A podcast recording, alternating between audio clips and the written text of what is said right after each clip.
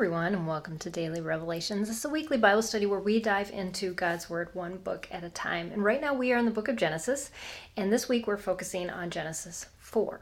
And so every day we apply a different precept method to our study and ask God just to reveal to us something that He wants to speak to our heart, our mind, our soul, um, so that we can commune with Him, we can be with Him. And um, that's hard when we are in a sinful world. And that's what I'm going to talk a little bit about today. So, the precept method that we use on day two, which this is day two of our study, is we look at the wording that the author uses. Oftentimes, when um, things are written out, there's analogies, there's different, there's words that are repeated over and over again. We can look at a variety of different things, if thens, or the word but.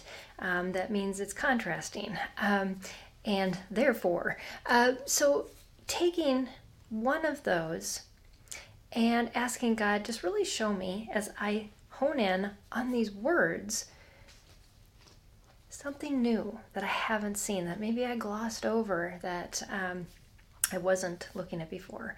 And so, what I focused on today was an analogy, and it's sin is crouching. And I have three cats. I know what crouching looks like.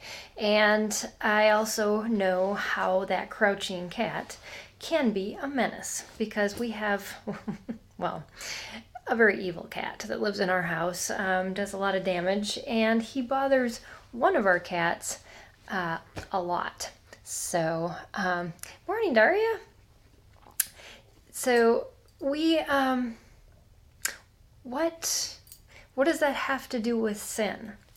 Well, it has a lot to do with sin, and I'm going to tell you a little bit about how my cats do this and how it relates so much to what is happening in the world to us as we either give in to sin, are tempted by sin, or we take protection in God from sin.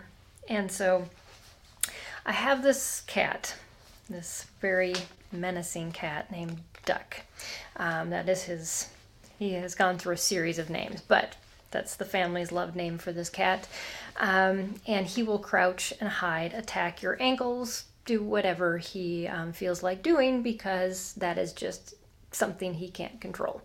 Um, and then we have this cat named Fluffy. And Fluffy is old and she's rather opinionated.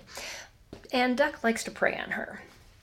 Now, Fluffy can be protected if she sits next to me. When I sit down and do my Bible study, she will often come up and sit by me. But sometimes she chooses to lay on the floor right where Duck is sitting. And then she complains at him. Like, why are you near me? Why are you preying on me? Don't we do the same thing with sin? There's sin, it's out there. We know that it's preying on us, that there are sinful things, there's temptations, and we sit close to them. And we say, well, they're over there and I'm over here. I can complain about them, but I'm not going to go seek protection under God because that means I have to move. that means I have to change my position and go be with God. Yeah. That's difficult. Yet, that is how we master sin. And that's exactly what God was telling Cain. Sin is crouching, it is ready to pounce on you, but you can master it.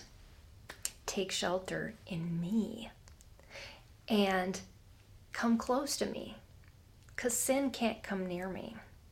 And when you're near me,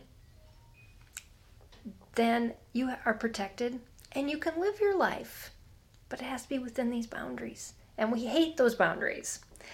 But within those boundaries, we are safe. So that is how we master sin. And to look at situations, I hope that my analogy of my cats helps you to look at different sinful situations in your life. Whether you have issues with anger, whether you have issues with overeating, whether you have issues, whatever look at that and say, Am I taking shelter in God?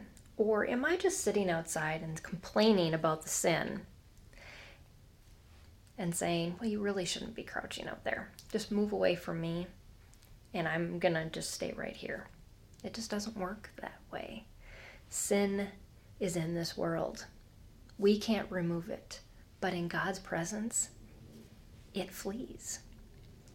So, um, just a good thing to to remember. And so, I hope your study is as insightful as mine was today. Um, thank you for joining me on Daily Revelations. We'll be back again tomorrow as we continue the study through Genesis 4, and we will be studying using a different precept method and continuing on.